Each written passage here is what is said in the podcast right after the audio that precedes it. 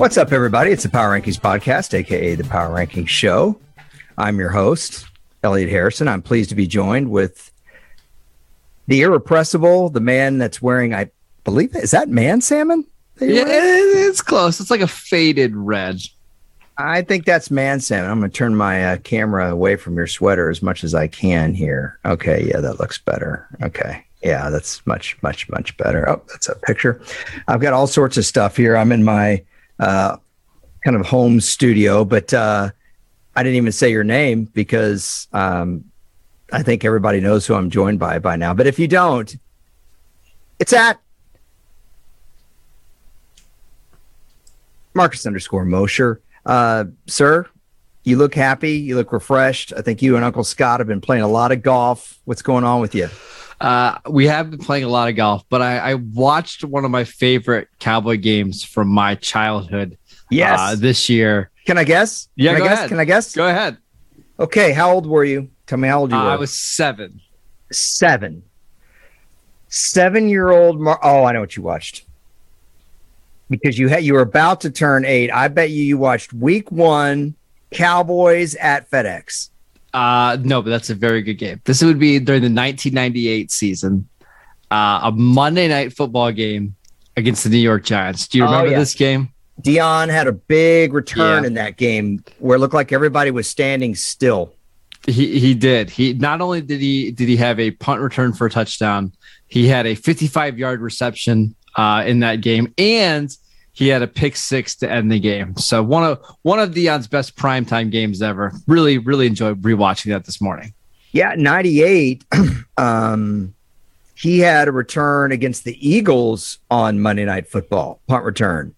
I'm trying to think if he had any others in 98, but I definitely know he had 2 returns for touchdowns in primetime that year. Mm-hmm. I can't remember if he had a third that year. I don't think so. But, Deion was still really, really good at 98. 99, he suffered the turf toe injury. It was his last year in Dallas. And then they let him walk and go to Washington, which was so weird. How weird was that? I hated it. I hated every single part of it. Yeah. I guess I'm part of the generation. I always think of Deion Sanders as an Atlanta Falcon. I always will. You know, that's kind of the 91 Falcons were a playoff team with Deion, and they actually had 2 baseball players in their secondary. They had Brian Jordan, who was an outfielder for the Braves. He became an outfielder for the Braves. He was a safety for the Falcons then, and then Deion was doing double duty. I'm not the biggest Deion Sanders fan of all time or anything like that, but it's remarkable that he was able to play Major League Baseball at the level he was. I do feel like I don't feel like Deion is underrated as a football player, but I do think he's a little underrated when it comes to the fact that Bo Jackson gets so much credit. And dude, Deion, he wasn't bad, man. Not bad at all. I mean, like I said, I'm not the biggest Deion fan in the world. Yeah. As the jersey's behind you. Yeah. It makes me laugh. Well, we're going to do something kind of interesting today. Speaking of Deion, because Deion's, I mean, I guess that was your favorite childhood player, right? Yeah, without a doubt. Yep. So Deion Sanders was super high on Marcus's approval rating, I guess is what we could say. And so a couple things have happened here. We recorded a podcast that I meant to tweet out. I'm going to tweet out after this one.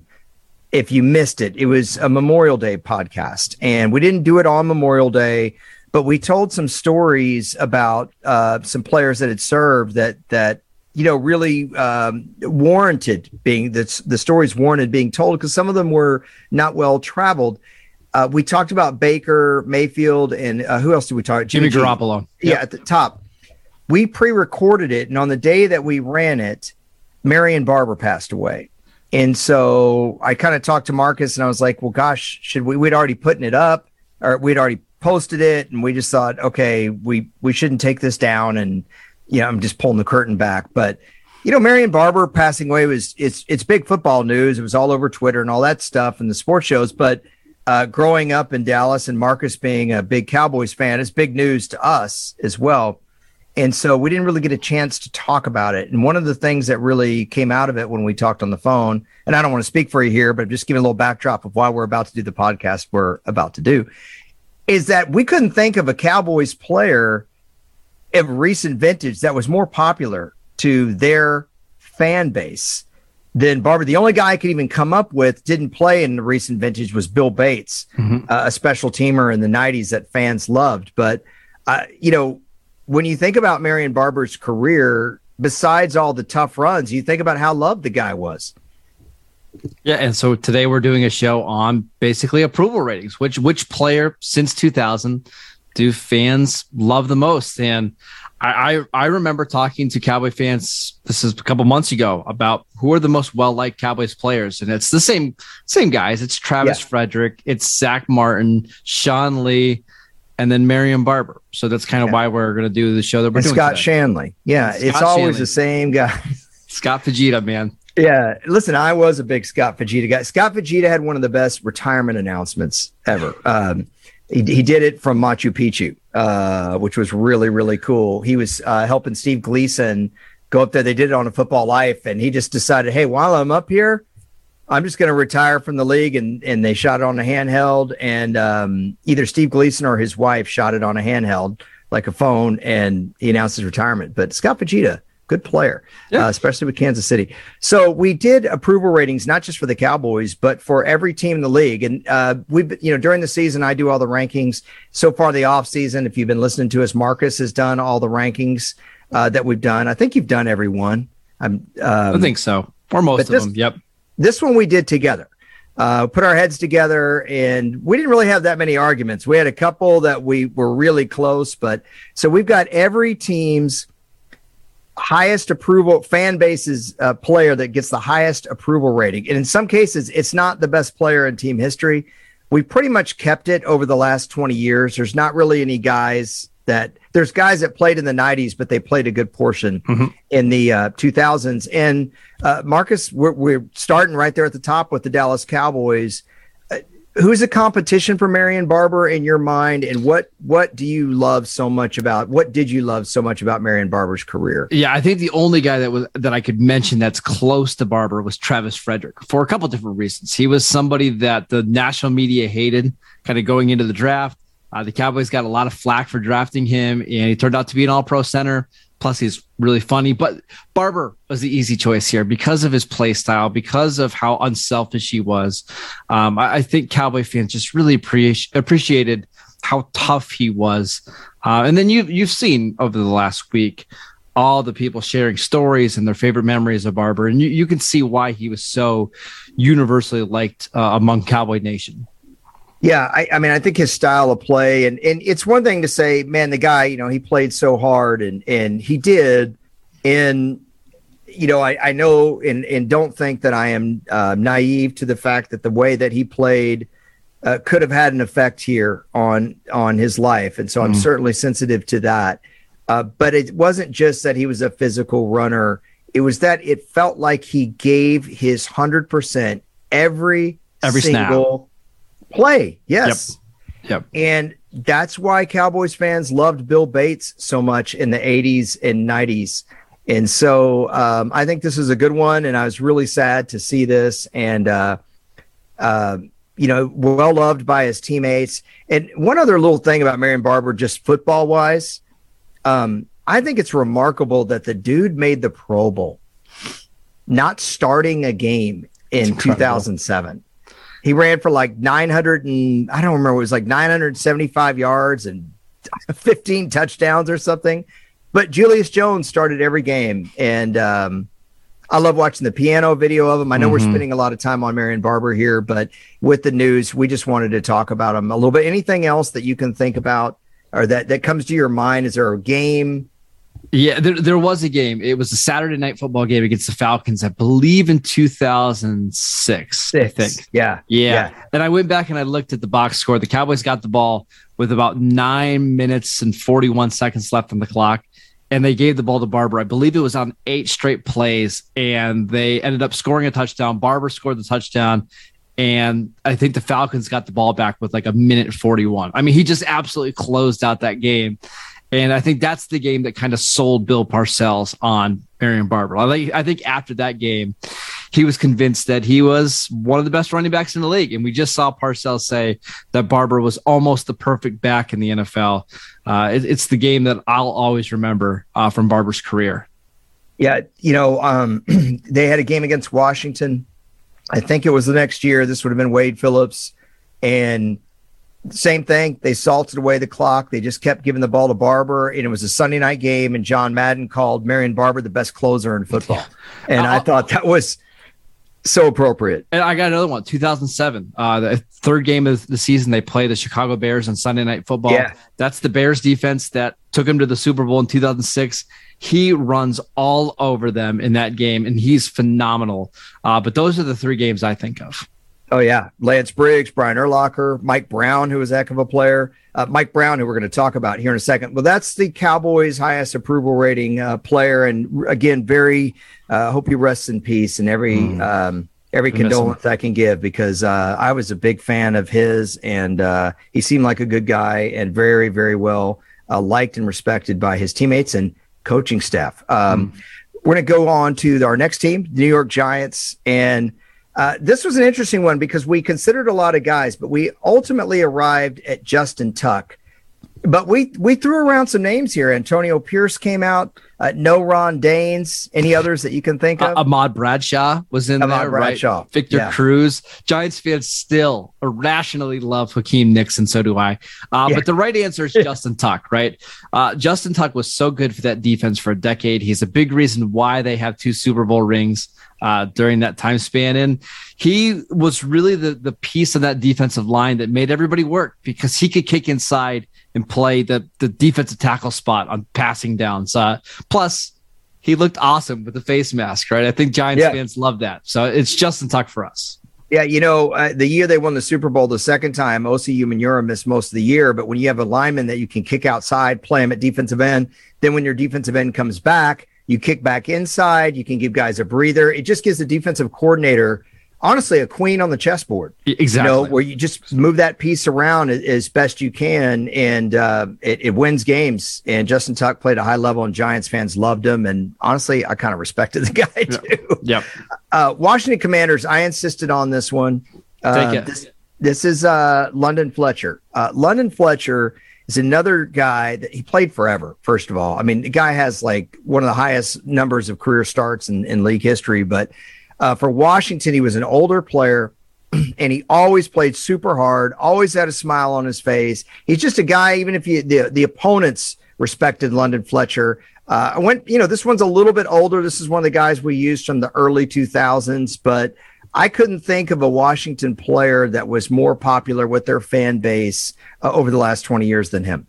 Nope, that's it. That one's pretty simple. Let's move on to Philadelphia, because there's a little bit of debate here. I think it's between Brian Dawkins and DeSean Jackson. I think some of the younger fans would go DeSean Jackson for some of the highlight plays, but Brian Dawkins certainly isn't a bad choice either. Yeah, I told Marcus I really think it's Brian Dawkins, because I don't know that there's a player for any fan base that I've seen as beloved as that guy is in Philadelphia. I remember 2008, they needed every single thing to go right in week 17. They needed three different things, two of which were very improbable to go right. I think Houston had to upset the Bears and just weird stuff. And all of it happened. Then Philadelphia had to beat Dallas. And personnel-wise, Dallas was probably a better team. But, man, Brian Dawkins went out on that field, got everybody riled up, and the Cowboys got just, what was it, like 44-6? Oh, yeah. Horrible. I was going to say, there's actually a different game from that season that I remember Brian Dawkins dominating in. It was an early game in the season against Pittsburgh. And Pittsburgh, really good. That was a team that went to the Super Bowl, won the Super Bowl that year. But Dawkins was outstanding in that game. He had a strip sack on Ben Roethlisberger where he dove over the pile and was just parallel with the ground. I mean, one of the best Brian Dawkins games I ever remember seeing. I think Dawkins is a good choice here. I remember when he came in the league, they asked him who he wanted to pattern his game after. He said Darren Woodson, because Darren Woodson could do it all. Darren Woodson would walk up from the safety position, cover the slot. Brian Dawkins wanted to be good at everything, not just hitting guys, everything, leadership, all of it. He was probably more vocal than even Woody. But a great player. Just a third candidate here, kind of underrated, would be Brian Westbrook. Mm-hmm. Obviously, Jason Kelce, really high approval rating. I think Chris Long, for the brief time he was there, was really well liked as well, but no one on the level of DeSean and Brian Dawkins. All right, Chicago Bears. So I mentioned Mike Brown. Mike Brown was a safety that made so many huge plays.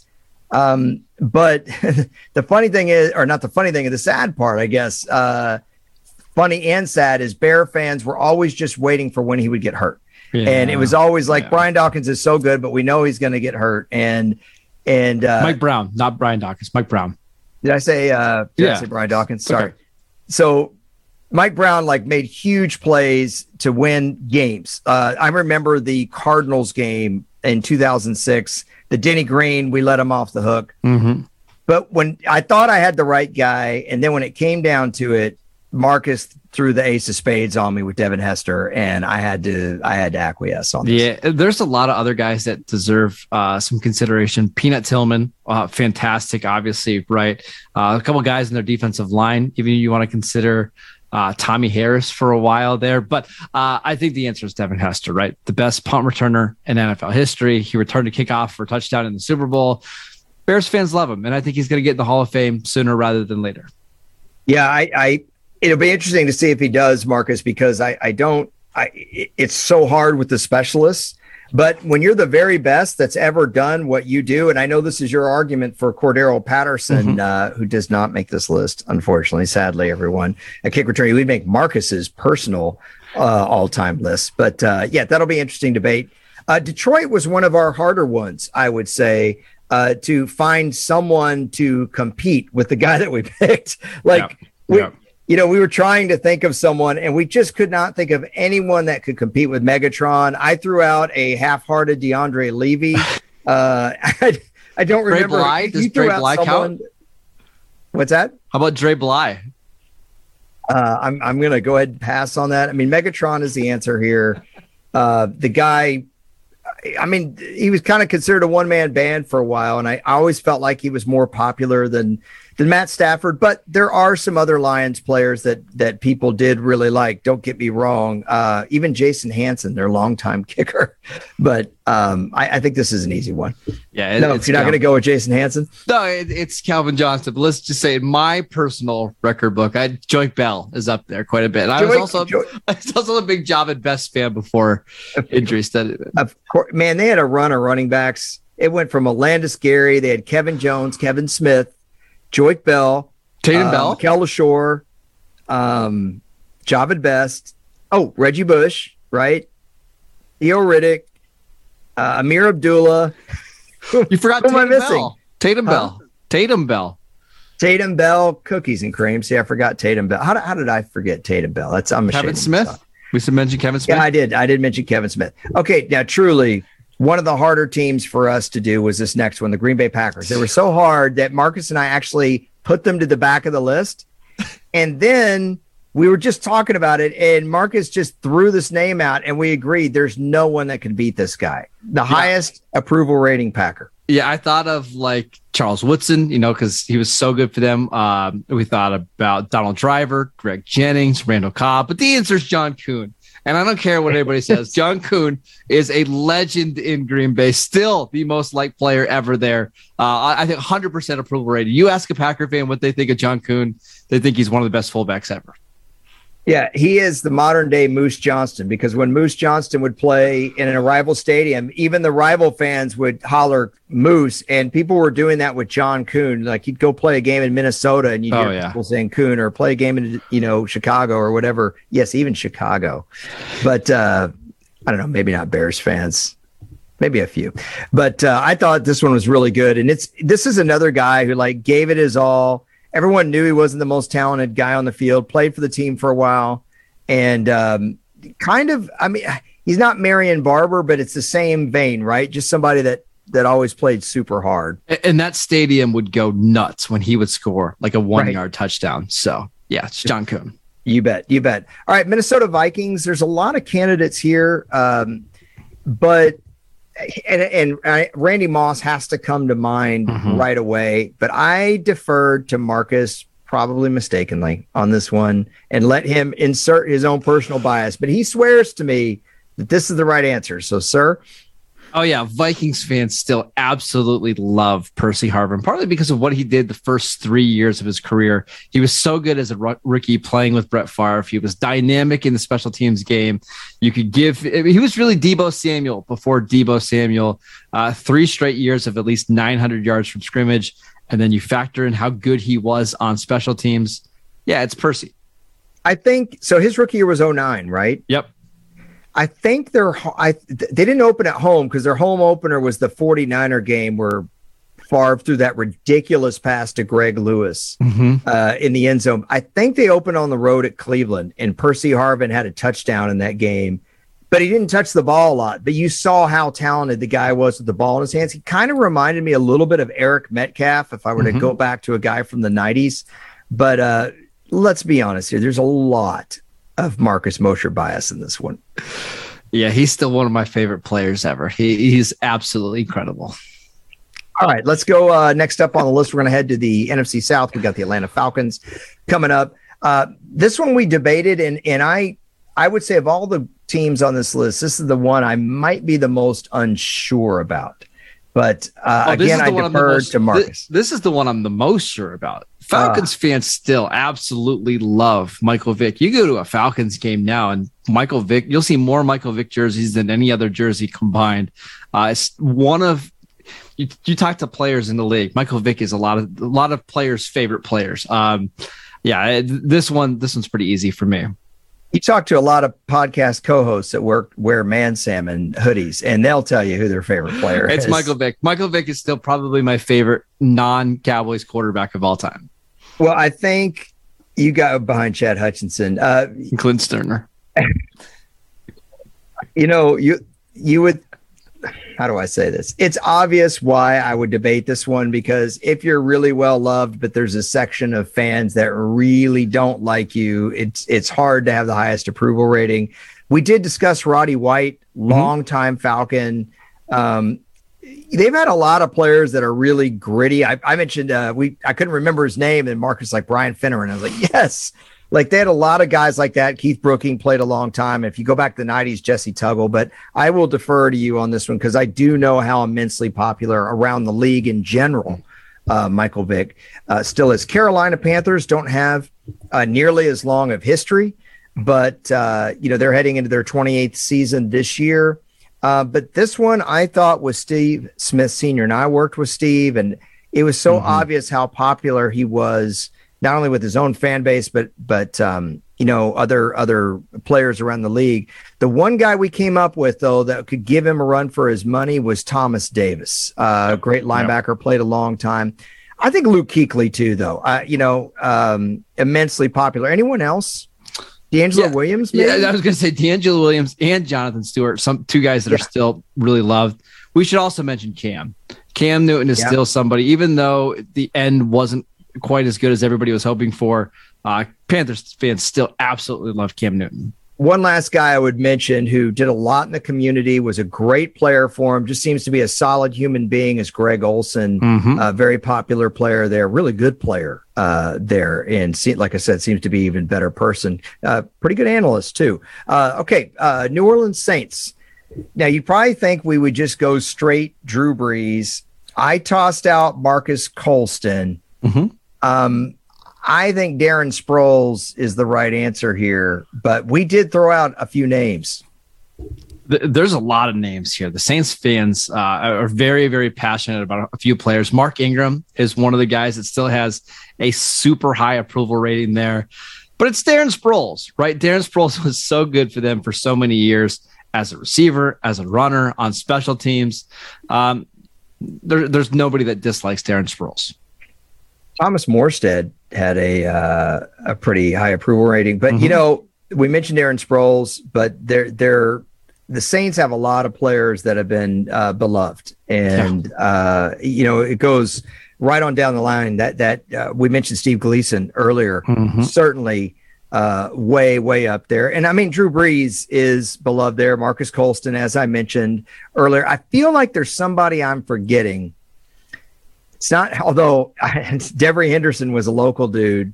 that was really popular, and I just can't think of who it is. Maybe this is Scott Shanley. Just kidding. Demario Davis in recent years. I mean, he's up there. Cam Jordan's obviously there. Oh, well. For sure. Okay, let's go to Tampa Bay Buccaneers. No, the answer is not Tom Brady. You threw out Levante David, which I thought was a pretty good one. Vincent Jackson is a good one. There's, you know, obviously been the Derek Brooks, the whole triumvirate of their defense, John Lynch and Warren Sapp. But I told you, I thought hands down, this was the easiest one for me to pick. It's Mike Allstott. Yeah, it is. Yep. Kind of like Brian Dawkins. I don't know of many more players that have as high an approval rating. And we talked about the way Marion Barber played. My gosh. Mike Allstott to the hilt. 71 career touchdowns as a fullback for Tampa Bay. Still see Allstott jerseys out all the time. This is our second fullback that we've talked about on the podcast already, which is kind of funny. But yeah, it's Mike Allstott. You remember the run he had against Minnesota from about the 1.5 yard line? He gets stacked up.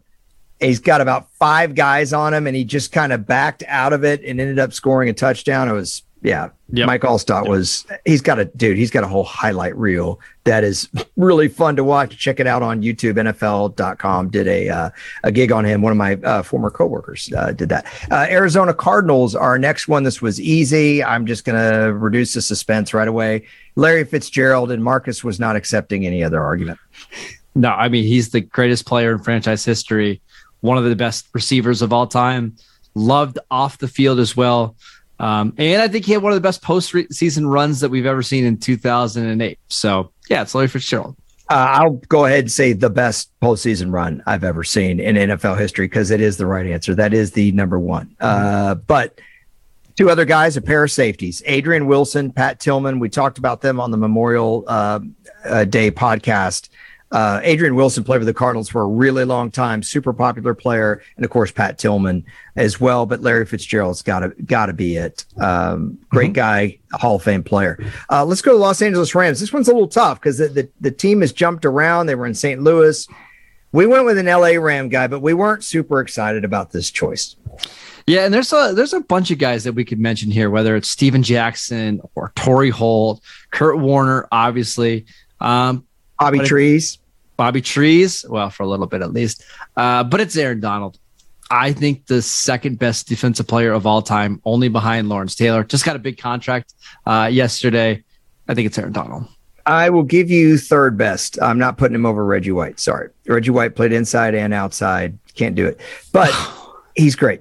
Didn't know you were such an Aaron Donald hater. That's fine. I'm not a hater. I've got him. I could put him three. I could do three. I'm willing to go that high. For now, but I say we didn't love it because we weren't trying to just pick, hey, who's the greatest player in every team's history, and Aaron Donald is it's as we would say, low-hanging fruit. It's just who's going to say a bad word about Aaron Donald, right? Especially now that he's won a Super Bowl, it's like what's the knock on him? Yeah, that's what I mean by low-hanging fruit. He's just such an easy choice, but he's kind of like Megatron. And look, the team's only been in LA now for a few years, so and we're not going back to. This is recent vintage. This isn't 80s and 90s because Marcus doesn't like for me to talk anything pre-2000. Okay, San Francisco 49ers. We kicked it around a little bit, but we both agreed on this one pretty easily. We've got Patrick Willis, great player. Fans loved him.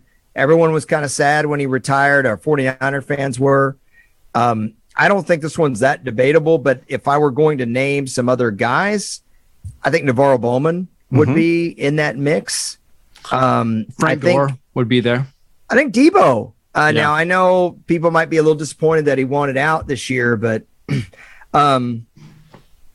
Justin Smith, you think that he would be there? Ooh, that's a really good one. Yeah, he's up there as well. But I'm and of course Joe Staley played a long time. People love George/Greg/Ron Kittle, but I that was for Chad Ryder. But I'm sticking with Patrick Willis on this one, bro. Yeah. Man, you could convince me that he's one of the top 5 or 6 linebackers in NFL history. I know his career wasn't super long, but when he was at his peak, you just didn't see linebackers like him very often that were that fast, that athletic, and had that much power. So yeah, I think that's good. Uh-oh, Eric from Braves is telling us Frank Gore. I told you we need to at least include him in there. Did Willis come in the 06 draft or 07? I believe it was the 07 draft. I usually trust you on this. You're better with draft by far than I am, but I know his last year was 2014. He and Chris Borland retired the same year, and they were kind of in a lurch.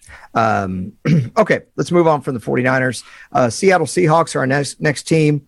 Easiest one on the list. Easiest one. This one was kind of fun because Marcus was hemming and hawing on the phone. He's like, I don't know. And he started naming names. I go, dude, seriously, there's one guy. And when I said it, Marcus was like, you were, oh, yeah. I don't know how you debate this guy. I really don't. I was going to try to convince you to put Percy Harvin on this list a second time for Seattle, but I mean, Richard Sherman obviously deserves mention. So does Bobby Wagner. But the answer is, of course, Marshawn Lynch. Nobody else is on here. I don't think this one even needs an explanation. I mean, this is one of the most popular players of the last 20 years, period. Any team, any fan base, whatever. Let's move to the AFC, and we're going to start off with the Buffalo Bills. Obviously, Josh Allen would be a guy we think about. I loved you bringing up Fred Jackson, even though we didn't decide on him. Yeah, and listen, Buffalo fans also love Ryan Fitzpatrick, like an irrational amount. But yeah, the answer is Kyle Williams. Yeah, longtime defensive tackle nose man for Buffalo. And loved his last game. Got a standing O. And Sean McDermott, such classy move. He sends Kyle Williams in the offensive huddle to catch a swing pass out of the backfield. I'm like, now that's the way you end a guy's career. I mean, anytime you cry with your kids in the locker room because Tyler Boyd scores a touchdown to beat the Ravens and it sends your team to the playoffs for the first time in your career, people are going to love you. Did you ever see that? Oh, yeah. Oh, so good. So good. Let's go Miami Dolphins. What do we do here? This one's a little bit more difficult. You could go in a couple of different directions. I know Ricky Williams is still insanely popular for Miami. So is Ronnie Brown. But I think Zach Thomas is the pick here. You know, to me, it's between him and Jason Taylor. You know, even their corners were popular back in the day. Sam Madison was a guy that Dolphins fans loved, but they, you know, the problem with this team is that there's always been one guy, and it's Dan Marino. And he is kind of the icon of this franchise. And his shadow is so big, I feel like, over the rest of the team since his retirement. It's hard to pick a guy. But I think it's Zach Thomas. Played really hard, really good player. Marcus thinks he's overrated and doesn't deserve to be in the Hall of Fame. Just a little bit. He's mad about DeMarcus Ware. But that's a conversation for another podcast. Let's go to the Patriots. Patriots have a lot of options. Your guy, Troy Brown, we need to mention him. Right answer. If I Percy Harvin'd you... I would have insisted on Troy Brown, but I didn't do that. Julian Edelman obviously deserves to be on this list too. Kevin Falk, Vince Wilfork, Dante Hightower, Devin McCourty. But we know the right answer is Rob Gronkowski, the greatest tight end of all time. Yes, even over Tom Brady. And if somebody argues this, I would say, you know, there are a lot of Patriots fans that were not happy with Tom's exit. Nobody was unhappy with Gronk. Nobody. Nope. It's just a crazy thing. And then, you know, his last game in a Patriots uniform, he made that huge catch down the seam in the Super Bowl to kind of, you know, salt away the clock and get the Patriots a 2-score lead, and they won the game. New York Jets are our next team. This is not an easy one. We discussed a lot of names. I even threw out Chad Pennington. We didn't have a lot of quarterbacks on this list, but I think most Jets fans really liked Chad Pennington. They just lamented that he got hurt a lot. I threw out Curtis Martin. Ultimately, we arrived at who, Marcus? Yeah, we went with Wayne Corbett, although you could make a good argument still for Darrelle Revis. Listen, I like Jumbo Elliott, but you weren't going to let me have that one, but it's Wayne Corbett. Yeah, I didn't have any issue with this. I don't know. Maybe I'm even the one that mentioned him. We just kept throwing out names because we were really trying to think of who it was. And then when we got to Wayne Corbett, we kind of stopped and said, that's the one. You know, there are some teams like that. And that's what I'm saying. This is the difference between, say, the Jets and Miami. If you look at those two teams, when Joe Namath left the Jets, he cast such a shadow over that team in the 80s, just like Dan Marino is cast a shadow. But now with the Jets, you know, they haven't had a lot of success. And so you're just, there's a lot of players that were good, but they just haven't been able to put it all together. I noticed you didn't say Mark Sanchez, though. I almost said Brett Favre, but it's okay. That would have been amazing. A personal favorite? Can I have a little, just ahead. Totally irrational, but I was a big Richie Anderson honk. Big Richie Anderson honk. Did you see the Richie Anderson video I posted yesterday on Twitter of the Richie Anderson game for the Cowboys? No. Against Washington, where he had like three straight receptions and a touch, and then he had the passing touchdown on Monday Night Football. Yeah. Yeah. Didn't they lose that game? That was 0-4. Yeah, I don't want to talk about it, but you were feeding the base. Yeah. That's what we call that. Let's go to Baltimore. Ed Reed. There's a lot of different guys that we could put here. Even Torrey Smith is somebody that's still really, really liked by Baltimore. Justin Tucker, Lamar Jackson, but it's Ed Reed. I think he's the greatest safety of all time. I know I'm saying that about a couple different players in this podcast, but just universally liked, not only for the Ravens, but around the NFL. Yeah. Now you obviously passed over a big one. And yes, we discussed that guy in case you're wondering on the Ravens. Terrence West, we did spend a lot of time talking about Terrence West. It's tough. You know, there's been so many, we didn't even mention Terrell Suggs, but I think it is Ed Reed on this. And again, another immensely popular player, not just with the, you know, around the league or their fan base, but with a lot of respect around the league, starting with Bill Belichick. So that one was not that hard. Cincinnati Bengals. I overruled you on this one. You did. So, you're right. Cause I reached out to a Bengals fan and they confirmed what you said. So we discussed a couple names with the Bengals, and Marcus ultimately came up with AJ Green, who I think was a really popular Bengal for a long time. But I said, there ain't no way I can't take AJ Green over Chad Johnson. I still think Ocho Cinco, whatever you want to call him, 85. How do you stop 85? I mean, how cool. What a great line just that is by itself. How do you stop 85? I think Green was the better player, but you're right. Johnson is the more beloved player in Cincinnati. Yeah, and it's always hard, you know, like we didn't mention Ray Lewis, his name, but that's who we were referring to. It's always hard when you have a major Hall of Famers with teams, especially that have had a lot of success. But with the Bengals, you know, with the popularity of the team right now, it's easy to forget that some of those 2000s teams were pretty good and they had some popular players. And there was a time that Carson Palmer was really popular, but that ended. Okay, let's go on to the Cleveland Browns. I threw out Joe Thomas, and it got really hard for us to beat that one. Yeah, and there's some other guys that should be mentioned there. Alex Mack, Myles Garrett in recent years, Nick Chubb. Cleveland fans absolutely love Nick Chubb, but the answer is Joe Thomas. One of the best offensive linemen over the last couple of decades. Still loved in media. He's really good on TV. I think it's Joe Thomas. Easy trivia here for you. Guy that was very popular in Cleveland for a year. Do you remember the quarterback that led them to the 0-2 playoffs against the next team on our list? Game of backup quarterbacks. Kelly Holcomb, right? Look at that. Kelly Holcomb. Kelly Holcomb, who played against Tommy Maddox in the 0-2 wildcard. Really wildly entertaining game, I might add. One of the better playoff games the last 20 years. That's a great podcast that we did. Our top 10 playoff games, if you can find that in our archives. That one didn't make it. I forgot about that one. It wasn't in the top 10, but Cleveland-Pittsburgh, 0-2 wildcard. Needless to say, though, Kelly Holcomb got beat by Joe Thomas, and Tommy Maddox never came up. The Pittsburgh Steelers, one of the easiest teams on our list. You threw out Troy Polamalu, and I had nothing. I couldn't beat it. Yeah, and there was some harsh feelings about the way that Polamalu's career ended in Pittsburgh. I don't think Polamalu necessarily wanted to leave, but the Steelers kind of forced him to retire. It's one of the few times I've seen Steelers Nation kind of take the side of a player or over the team. Still, you go to a Steeler game now, and it's just Polamalu jerseys everywhere. People wearing the fake long hair. Troy Polamalu, one of the best players over the last decade and a half. Yeah, it's easy to recognize the 43 Steelers uni. Like, you don't even need to see the name on the back. And you can if you're wearing the fake hair. You can't see it, and you already know who's your you don't need it.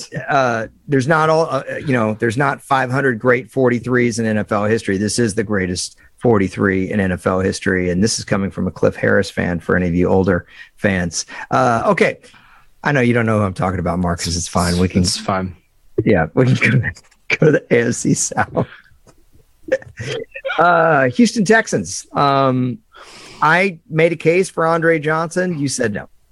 Yeah, it's J.J. Watt, not just because he was an absolutely dominant football player, but all of the things that he did off the field, raising money, after the hurricane and helping out with the community, to the way that he played. He got them to the playoffs, and when he played in the playoffs, he was incredible.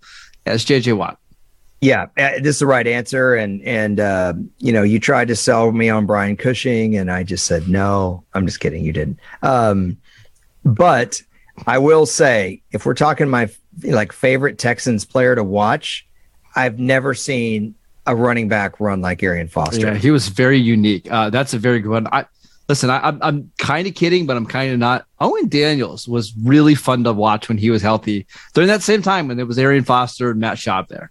Are you going to give me a Dominic Davis argument? Didn't he change his name? Yeah, but I was more of a Ben Tate guy. But that's okay. Do you know who had a cup of coffee with Houston, who was very popular in Green Bay for one season? Who? Sam Congato. Yeah, of course. Of course you would mention Sam Congato. All right, Indianapolis Colts. Okay, of all the teams in our list, I think the Colts had the most guys loved by their team. I mean, I just go down the line. Dwight Freeney, Robert Mathis, Gary Brackett, Bob Sanders, who I watched this morning, and Bob Sanders bums me out. They couldn't stay healthy because that guy during the playoffs, the 2006 playoffs, he was the best player on the field, and I'm not exaggerating. He was absolutely incredible in the playoffs. We can keep going. Pat McAfee, Adam Vinatieri, their special teams guys.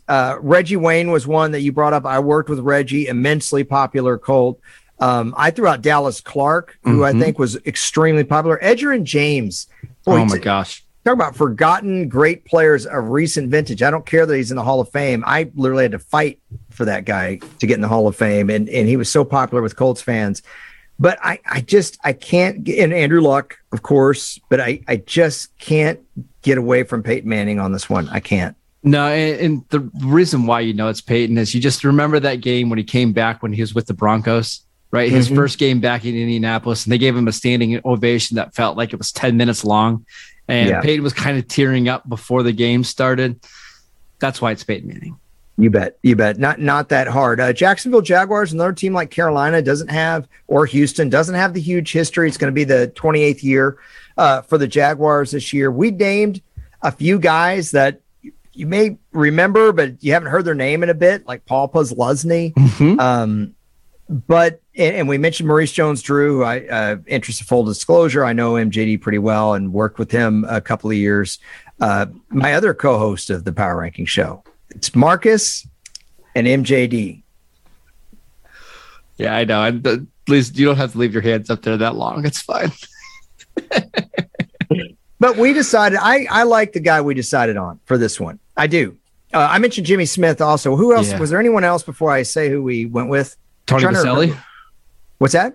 Tony Boselli? I don't think we got to him because he played at the very front end of the 2000s, but the guy we went with was Fred Taylor. Just super solid player. Jags fans always loved that guy. And late in his career, had kind of a little bit of a mini comeback after injuries. And that I'll never forget that. Well, I know you won't either. The wild card game at Pittsburgh where the Jags just ran all over him, and I bet you carried around your little radio on your sweatpants the next day, listening to Pittsburgh I would talk also radio mention, cry. Yeah, I would also mention Rashid Mathis as somebody that Jacksonville fans absolutely love. And then, of course, the two defensive tackles, Marcus Stroud and John Henderson. Mercedes Lewis, another longtime Jag. Man, Mercedes Lewis he's like Vernon Davis, just indestructible player. Like, he has played so long. Of course, he's not in Jacksonville anymore, but another popular Jaguar. Calais Campbell was popular while he was there, but it was brief. Tennessee Titans. Tennessee, you threw out Derrick Henry, and, I know this is another one kind of like Aaron Donald. It's a little bit easy. There was only one guy that I thought could really, really compete with him. I threw out Steve McNair, but Outside of those two, I don't know if Chris Johnson or Keith Bullock, other popular Titans, could compete with those guys. Kyle VandenBosch, I think, deserves to be mentioned. Cortland Finnegan is somebody that Titans fans still love, but I think it's Derrick Henry. And the more Derrick Henry plays and continues to put up big numbers, the more he's going to be even loved in Tennessee. Plus, you know, he takes them as far as they've gotten to the playoffs with Henry. It's hard not to put him here. Yeah, and I remember how weird it was watching Steve McNair in a Baltimore Ravens uniform. Yeah, I didn't like that. But I have no problem with Derrick Henry here. Derrick Henry's a great player, and he's truly a unique player in this era of pro football. Denver Broncos next up on our list. This was a really hard one. This is the one I'm afraid that we got wrong. So we threw out a bunch of different guys, and Peyton Manning was immensely popular when he was there, but both of his receivers were popular. Eric Decker, who went on to the Jets, had a great year in 2015, and then Demaryius Thomas. And it's so hard to pick anyone over Demaryius because his number is on the field, which I think is so cool. I love that way of honoring him.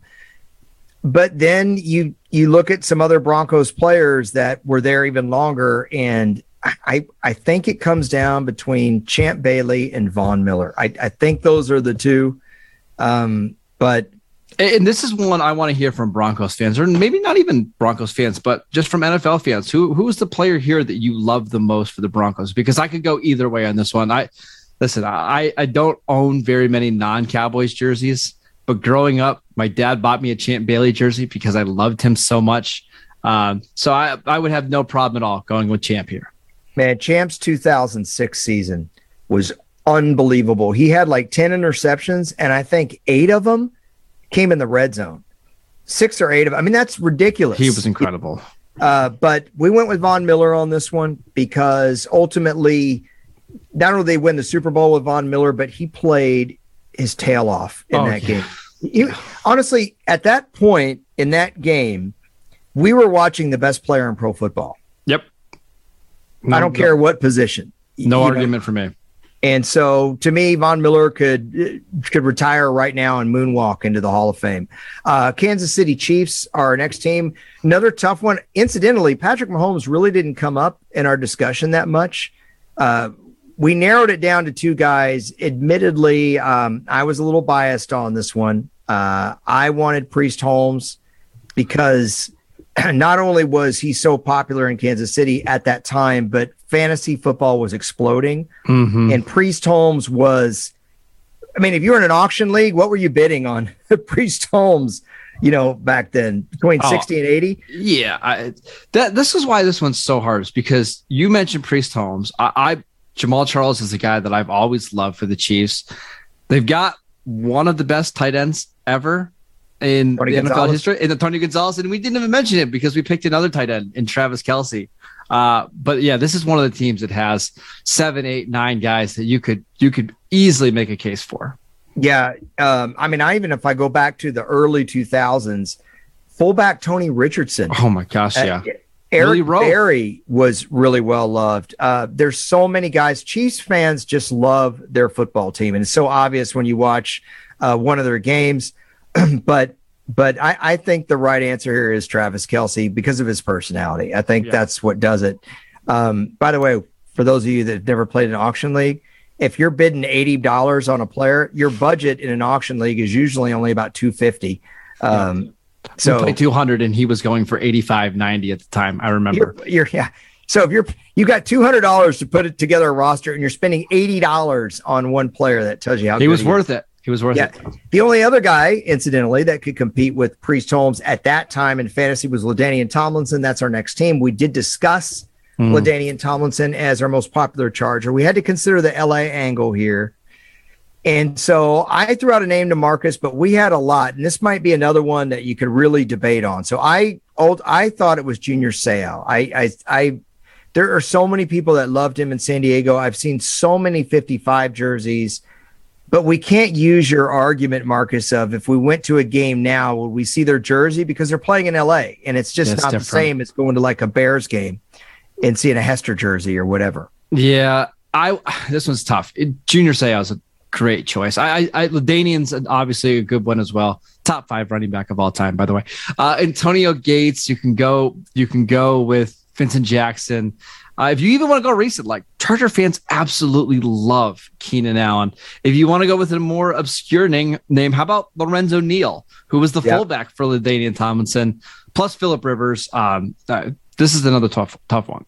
Yeah, Phillip Rivers, was very upset about them moving. He wanted to raise his kids in San Diego, and I just had somebody in San Diego tell me that recently, that they don't forget that. And Phillip Rivers played his heart out for that football team. The 2007 AFC Championship game, playing on a torn ACL? Yeah, something like that. Yep. Against the perfect Patriots. And they gave him a pretty good game, I might add. I think it's Junior Seau, but I'd be willing to be moved on any one of these. If you said LT, if you said Rivers, yeah. So what are we deciding on? Let's go Seau. That's fine with me. Seau. All right. Last one. The Las Vegas Raiders. We're not going to worry about sticking to Las Vegas here, people. Yeah. So this was one that Marcus said, "Oh, Elliot, this is so easy."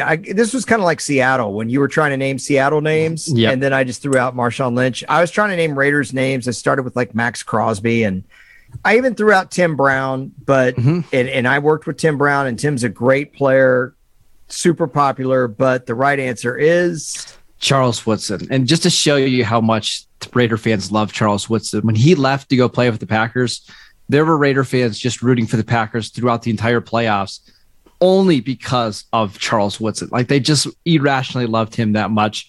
And then when he came back, I've never seen anything like it. A guy returning home and still having 100% approval rating from fans. He played safety at that point in his career with the Raiders. I could make a case that he's probably the most loved Raider of all time, right next to Ken Stabler, Tim Brown, as you mentioned. He's up there. Gene Upshaw. He came out in 98, and he ended up playing until, was it 15 or 16? Didn't he lead the Raiders? I remember when I was reading that he might sign with the Raiders, and I was like, okay, he's got to be past it. I think he led the NFL in interceptions with the Raiders at like 39 years old or something. In the last two seasons with the Raiders, he had 9 interceptions. And even at the age of 39, a lot of times when you get guys that are at that age, they're a liability in coverage. That wasn't the case at all with Charles Woodson. I remember his last game in Oakland. I mean, he was phenomenal. He was flying all over the field. Woodson's still a really, really good player until the final game of his career, and it's sad that the Hall of Fame wouldn't vote him in his first year. What was the year he had big interception total with the Raiders? The first big year was as a rookie, he had 5. But it was actually the first big year that he had was 2006. He had 8 with the Packers. And didn't he have a big one with the Raiders at the end of his career? He was leading the league at one point. Yeah, he had 5 his final season, and it was pretty close to leading the NFL. Guys don't get 10 in it. Well, not true this year, Trayvon Diggs, but normally now it's like 7 interceptions and you're there, which is so weird. And I did catch your comment 30 seconds ago. I can't imagine anybody wanting to put Leroy Butler in the Hall of Fame over Charles Woodson. That's just asinine to me.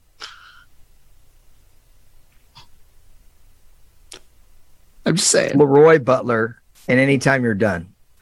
Just anytime you're done. It's okay. Done. Are we good? Are we good? Yeah, we're good. I wasn't putting Leroy Butler in over him. Leroy Butler had been waiting for years, and it was Charles Woodson's first year of eligibility. Gosh. So it's the waiting game. It's not who's the best player. It's, hey, who's had to wait? Go ahead. All right. Yeah. I'll remember this 2 years from now when you're like, DeMarcus Ware's been waiting.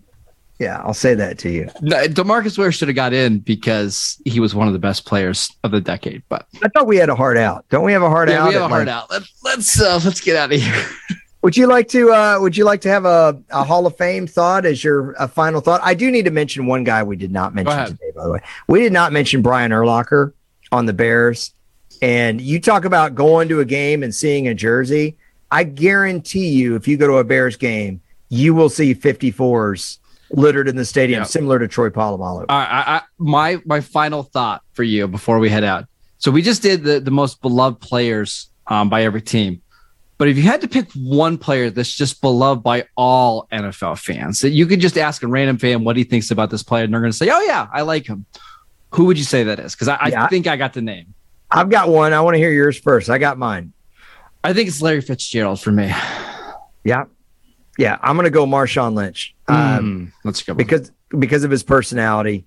Look, Seahawks fans aren't even mad at him for costing them the top seed when he came back and he didn't get the play call.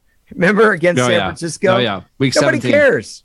Nobody cares. I think once he had that run against Arizona on Sunday Night Football, after he'd already done everything else, I think people are just like, okay, you know, this guy's amazing. And of course, the Super Bowl will for always be cemented in every football fan's brain. Like, why didn't they give the ball to Marshawn? Mm-hmm. I can't think of any other player like that.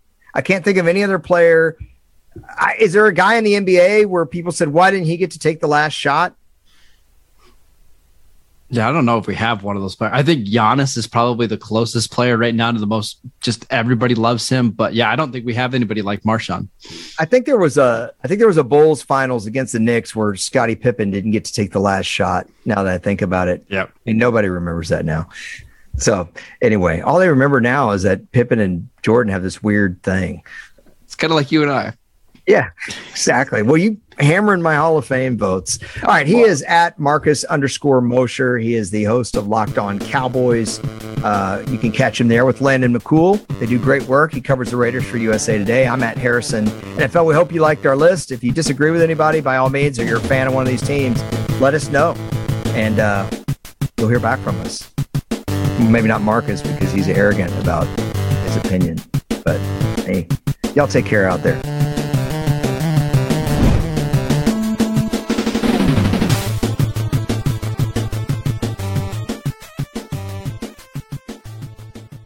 Do you have that one piece of clothing you keep going back to, no matter how full your closet is? Having a versatile, high-quality favorite feels great, but having a whole closet of them feels even better. American Giant puts the quality, durability, and comfort they're famous for into everything, from t-shirts and jeans to sweatshirts and jackets, and of course, their legendary best hoodie ever. So you can fill your wardrobe with the pieces that will get you through your spring days. Like the lightweight joggers and pullovers in the French Terry collection, or the rich and polished premium Slub Crew tee. Whether you're dressing for work, the gym, or happy hour, American Giant makes something that's sure to be your next closet go-to. And it's all made in America and designed to last a lifetime. Find a closet staple for every part of your day at american-giant.com and get 20% off your first order when you use code STAPLE20 at checkout. That's 20% off your first order at American-Giant.com. Promo code STAPLE20.